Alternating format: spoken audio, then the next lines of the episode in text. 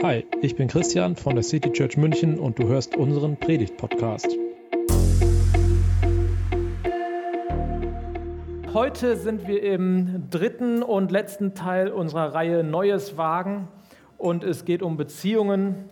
Und äh, ich habe das ja gerade schon angedeutet, mir ist durchaus aufgefallen, dass der Titel etwas mehrdeutig ist. Deshalb nochmal die Klärung, ich möchte nicht für wechselnde Beziehungen mehr äh, werben, also genau genommen geht es heute eigentlich gar nicht um Paarbeziehungen, sondern um ein anderes spannendes Thema. Paarbeziehung ist irgendwann bestimmt auch mal dran, denn es wäre auch ein interessantes Thema, aber heute möchte ich ganz allgemein über Beziehungen sprechen. Und ich steige auch direkt mittendrin ein. Denn bei so vielen Themen, das ist zumindest mein Eindruck, da kann man am besten ganz vorne anfangen, bei der Schöpfungsgeschichte. Und es gibt da gleich zwei Erzählungen. In der ersten Erzählung, da geht es bei der Erschaffung des Menschen vor allem um den Auftrag, sich fortzupflanzen.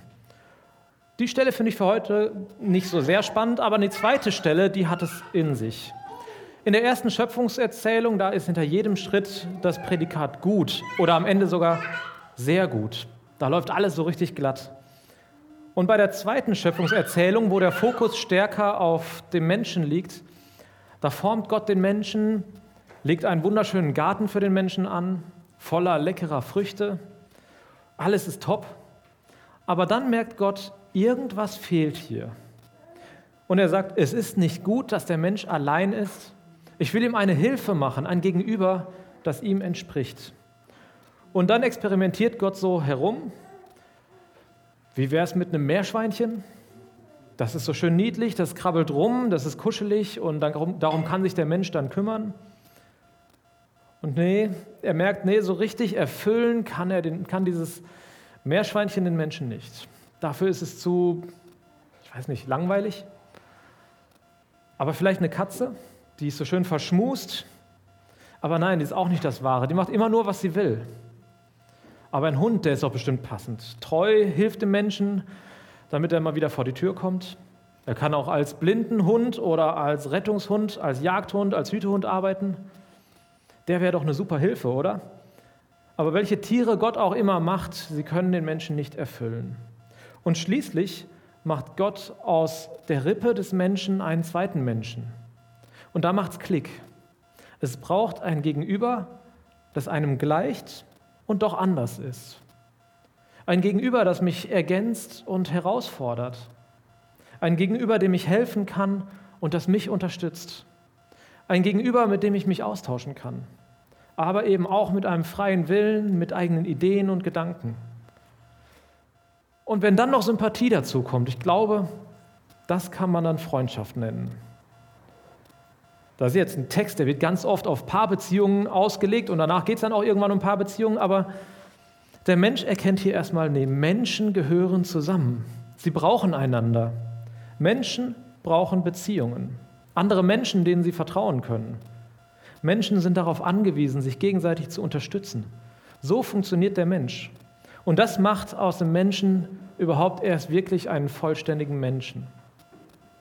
Und dieser Mensch in dieser Erzählung er stellt abschließend fest, wir gehören zusammen. Ich glaube, wenn wir das verinnerlichen würden, dann würde sich vieles auf dieser Welt ändern. Wenn so ein Gefühl der Zusammengehörigkeit da wäre, ich glaube, dann sähe es auf der Welt anders aus. Wir gehören zusammen, das löst eine Dynamik aus. Wenn wir uns gemeinsam und miteinander identifizieren, dann können wir zusammen echt was bewegen. Dieses Zusammengehörigkeitsgefühl, das ist ein starker Motor für eine Gruppe. Aber es ist auch eine Gefahr. Denn wenn ich mich als Gruppe in unserer Zusammengehörigkeit von anderen abgrenze, dann kann das ganz leicht wieder zu Konflikten führen, Streit und Krieg auslösen. Und deshalb ist ein Faktor ganz wichtig. Neues wagen, neue Beziehungen wagen. Als eine Gruppe von Menschen, die zusammengehören, die sich verbunden fühlen, da wünsche ich mir, dass wir als City Church offen sind. Dass wir neue Menschen in unserer Gruppe willkommen heißen. Dass wir Kontakte außerhalb unserer Bubble leben. Dass wir nicht nur bei uns in der City Church dieses Wir gehören zusammenleben, sondern eben auch in anderen Gruppen. Ein kleiner Einblick darin, was zum Beispiel meine Gruppen sind. Also als erstes meine Frau. Ich und meine Frau, wir sind eine Gruppe. Wir gehören zu zweit zusammen und wollen zusammen durch dick und dünn gehen. Meine Familie, meine Kinder gehören zu mir. Ich gehöre zu meinen Eltern. Meine Geschwister gehören auch dazu. Und so zieht das dann Kreise. Ich fühle mich als Teil der City Church. Das ist meine Gemeinde und wir gehören zusammen. Aber auch mit meinen Pastorenkollegen in unserem Gemeindebund gehöre ich zusammen. Mit meinen Nachbarn aus meiner Straße fühle ich mich verbunden. Mit meinen Leuten, mit denen ich Volleyball spiele. Und weißt du was, sogar mit München fühle ich mich verbunden. Mit Deutschland, mit Europa. Und ich wünsche mir immer mehr, dass dieses, dass auch ein, ein Verbundenheitsgefühl mit Menschen auf der ganzen Welt dass es konkret wird und ich immer mehr Verantwortung auch für die Welt übernehme. Ich gebe zu, das ist dann schon ein echt weiter Kreis. Aber so hat Gott sich das gedacht, dass wir als Menschen in einer Beziehung zu Menschen ganz nah bei uns stehen, aber auch in einer gegenseitigen Verantwortung, einem Mitgefühl für alle Menschen.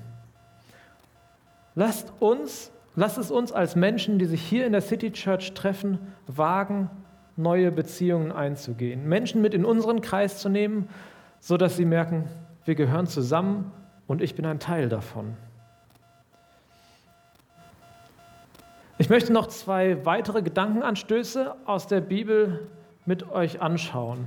Aus einer ganz anderen Ecke der Bibel, nämlich aus dem Neuen Testament. Am Anfang des Neuen Testaments, da begegnen wir Jesus. Wir lernen ihn kennen als den Sohn Gottes, auf dem große Hoffnungen liegen. Und was macht dieser große Hoffnungsträger? Der, der, wie wir später mitbekommen, unglaubliche Macht hat, der Tote auferweckt, der Kranke heilt. Er versammelt ein Team um sich. Jesus geht ganz bewusst Beziehungen ein. Also erstmal steht er in einer Beziehung zu Gott, also zu seiner Familie. Aber dann gibt es die zwölf, die ihn ständig begleiten, mit denen er sein Leben teilt, mit denen er zusammen wohnt und durch Israel zieht. Zwölf, die er ganz besonders in sein Vertrauen zieht. Zwölf, die ihn unterstützen. Und es gibt bei diesen zwölf dann nochmal einen Kreis von drei Leuten, zu denen er eine ganz besonders innige Beziehung hat. Jesus hatte in dieser Welt einen Auftrag, direkt von Gott. Und er war von Gott auch mit aller Macht ausgestattet, die er brauchte, um diesen Auftrag durchzuführen. Aber das Erste, was er tut, als er beginnt, seinem Auftrag nachzukommen, ist, sich ein Team zu suchen. Jesus hat erlebt, dass er, genauso wie der erste Mensch, von dem wir gerade gesprochen haben, jemanden brauchte, der an seiner Seite ist, der zu ihm passt. Jesus war in seinem Leben, bei seinem Auftrag kein Einzelkämpfer. Und damit ist er für uns ein gutes Vorbild. Er ist nicht der Superheld, der alles alleine schafft. Und er ist kein Superheld, der losgelöst von allen anderen Menschen funktioniert. Er arbeitet im Team, um mit seiner Aufgabe klarzukommen. Ich glaube, wir können vieles alleine schaffen. Wir haben Kompetenzen dafür, wir haben auch die Kraft dafür. Aber die Erfahrung zeigt, als Einzelkämpfer bleiben wir irgendwann auf der Strecke. Ich weiß nicht, ob euch Radsport interessiert. Also ich muss mich da bei der Cycle Church, äh, einer, einer Sektion unserer City Church, entschuldigen. Also mich interessiert Fahrradsport ehrlich gesagt nicht so richtig. Und trotzdem habe ich früher immer mal wieder Tour de France geguckt. Und die Fahrer da, sie haben alle ein Ziel, ich will als erster die Strecke zurücklegen. Und sie haben alle die Fähigkeit und die Kraft, die 180 Kilometer oder wie weit sie auch immer an der Etappe gerade fahren, sie haben die Kraft, diese Strecke zu fahren, schnell zu fahren. Aber es fällt auf, dass sie sich in aller Regel als Teams zusammentun. Sie fahren in Gruppen. Sie fahren in Gruppen, um Kraft zu sparen und um so schneller unterwegs zu sein. Sie geben sich gegenseitig Windschatten und sie wechseln sich dabei auch immer wieder ab. Manchmal bricht jemand aus, aber wenn er es für eine zu weite Strecke alleine versucht, dann wird er doch von der Gruppe wieder eingeholt und fällt meistens immer weiter zurück.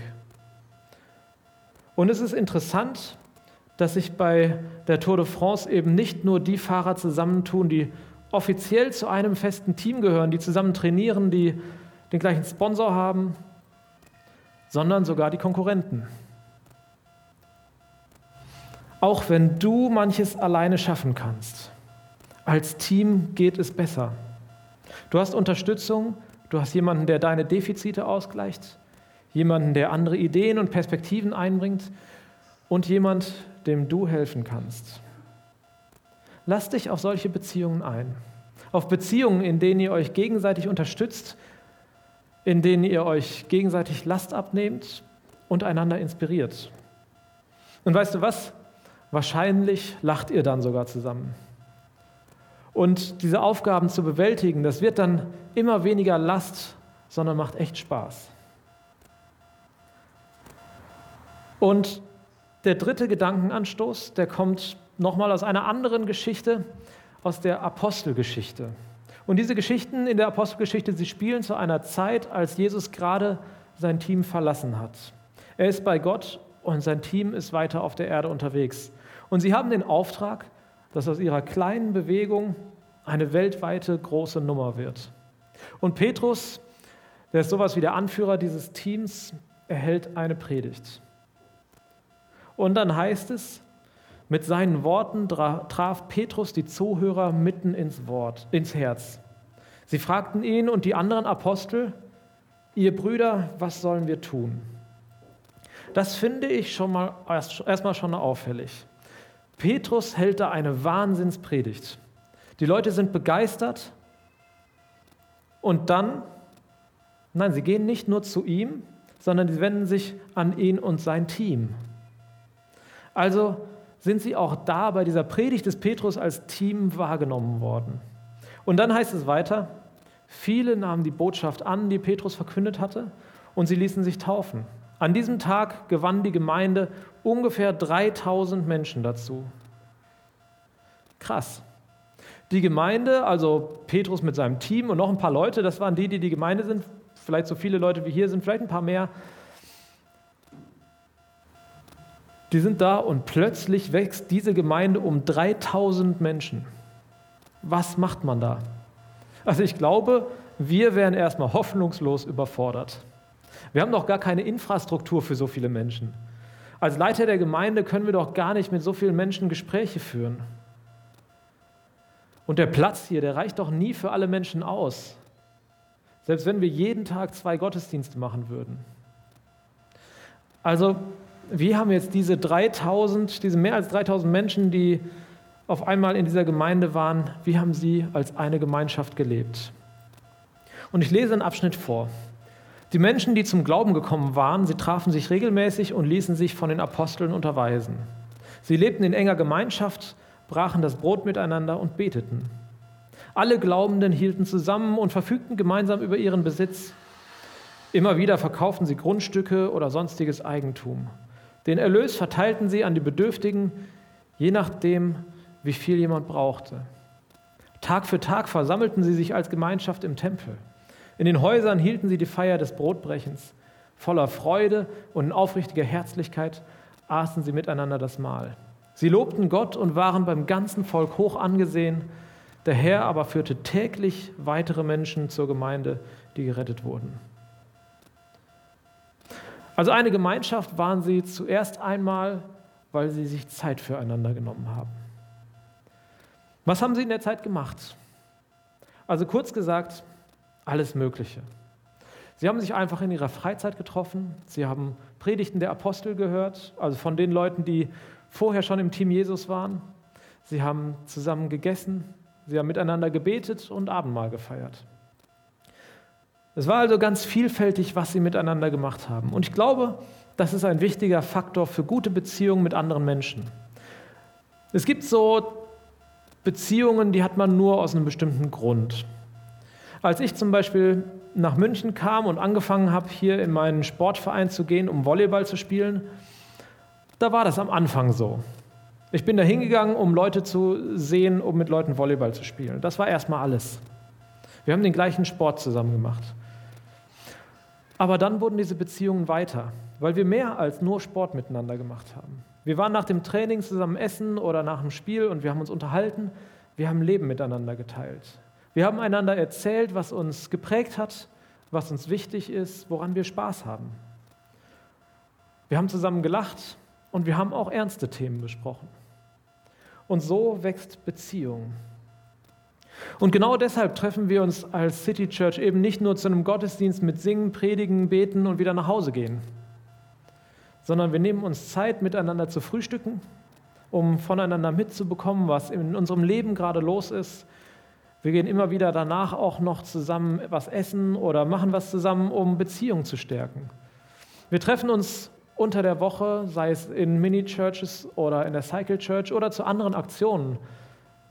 Und da ist es richtig schön zu sehen, dass gerade auch in der City Church App langsam richtig Leben reinkommt, dass immer wieder Sachen eingestellt werden, ins Kino gehen oder zusammen was essen oder aufs Oktoberfest oder was auch immer, um Zeit miteinander zu haben. Und da ist uns diese erste Gemeinde ein Vorbild. Sie trafen sich, sie aßen miteinander, sie feierten. Und sie hatten darüber hinaus aber auch ein echt krasses Commitment füreinander. Also wenn jemand ein besseres Wort für Commitment findet oder ein deutscheres Wort für Commitment, immer her damit. Sie hatten echt krasses Commitment füreinander. Denn sie teilten sogar ihren Besitz miteinander. Das gewinnt ja wieder etwas an Popularität unter dem Stichwort Shared Economy. Sie liehen sich gegenseitig Sachen aus, sie teilten miteinander und sie gingen sogar so weit, dass sie ihren Besitz nicht mehr als ihr eigenes betrachteten, sondern als für das Gemeinwohl einsetzten.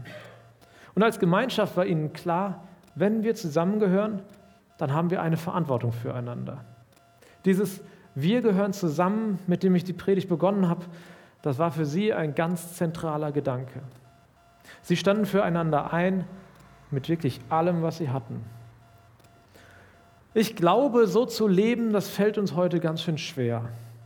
Und ich weiß auch nicht, ob es in diesem Extrem, also wie in einer Kommune, wo alles allen gehört, ob das wirklich heute sein muss. Es kann ein Lebensmodell sein, aber ich glaube, es muss nicht zwingend so sein. Wir haben heute ein Sozialsystem, durch das Existenzen gesichert werden. Aber ich glaube, dieses Sozialsystem hat auch eine Gefahr. Denn wir geben die Verantwortung ab und sagen, ja, das wird der Staat schon machen. Dieses Sozialsystem, das trägt sich nicht von allein, sondern dadurch, dass wir fair und ehrlich und wenn es nach Gott geht, auch gerne zum Beispiel unsere Steuern zahlen. Und wenn wir auch darüber hinaus die Augen offen halten, wo jemand durchs Raster fällt oder kurzfristig Unterstützung braucht. Füreinander da zu sein, das fällt uns nicht so schwer, wenn wir uns gegenseitig gut kennen wenn wir eine gemeinsame Geschichte haben. Aber das Krasse an dieser ersten Gemeinde war ja, da sind plötzlich 3000 Menschen zusammengekommen. Die waren vorher nicht miteinander verbunden und diese Menschen, sie haben sich so weit aufeinander eingelassen, sie haben neue Beziehungen gewagt, dass sie bereit waren, auch mit denen, die sie kaum kannten oder die sie gar nicht selbst kannten, zu teilen. Und das haben die Menschen gesehen. Und es heißt, Sie waren beim ganzen Volk hoch angesehen. Der Herr aber führte täglich weitere Menschen zur Gemeinde, die gerettet wurden. Also da kommen ständig neue dazu. Und immer wieder heißt es, neue Beziehungen zu wagen, neue Menschen aufzunehmen, sie immer neu, immer wieder neu zu integrieren. Die Leute, die haben da etwas gesehen. Und zwar haben sie nicht gesehen, oh krass, ich muss da alles teilen. Nee, sie haben gesehen, da sind Menschen, die eine krasse Beziehung leben, die füreinander da sind, auch mit ihrem Besitz, die zusammen feiern, die sich freuen, die gerne Zeit miteinander verbringen. Und das war ansteckend. Das hat neugierig gemacht. Und ich glaube, dass das sich bis heute nicht verändert hat. Wo Beziehungen gelebt werden, da will ich dabei sein. Da fühle ich mich wohl und da komme ich an. Für mich ist Gemeinde so ein Ort. Ich bin inzwischen immer mal wieder öfters umgezogen und jedes Mal frage ich mich, was würde ich eigentlich ohne Gemeinde machen? Denn ich erlebe in Gemeinden, weil es da ein Vorbild gibt, nämlich Gott selbst, Jesus selbst, dass dort eine Gemeinschaft ist, in der ich offene Arme erlebe, in der Beziehungen gelebt werden und in der ich ankommen kann und eingeladen bin, mich wohlzufühlen. Ich glaube, wir sind da als City Church schon nicht ganz schlecht drin. Und ich wünsche dir, wenn du vielleicht noch neu bist, wenn du dich noch neu fühlst, dass auch du das erlebst. Dass du erlebst, in einer Gemeinschaft, in unserer Gemeinschaft aufgenommen zu werden, dass Beziehungen wachsen und dass du dich wohlfühlen kannst. Und dass du in dieser Gemeinschaft deinen Platz hast, wo du auch einbringen kannst, was du mitbringst. Also lasst uns Neues wagen, lasst uns neue Beziehungen wagen, immer wieder und immer wieder aufs Neue. Amen. Das war die Predigt aus der City Church München. Wir freuen uns, wenn du auch nächstes Mal dabei bist. Und bis dahin wünschen wir dir eine gute Woche.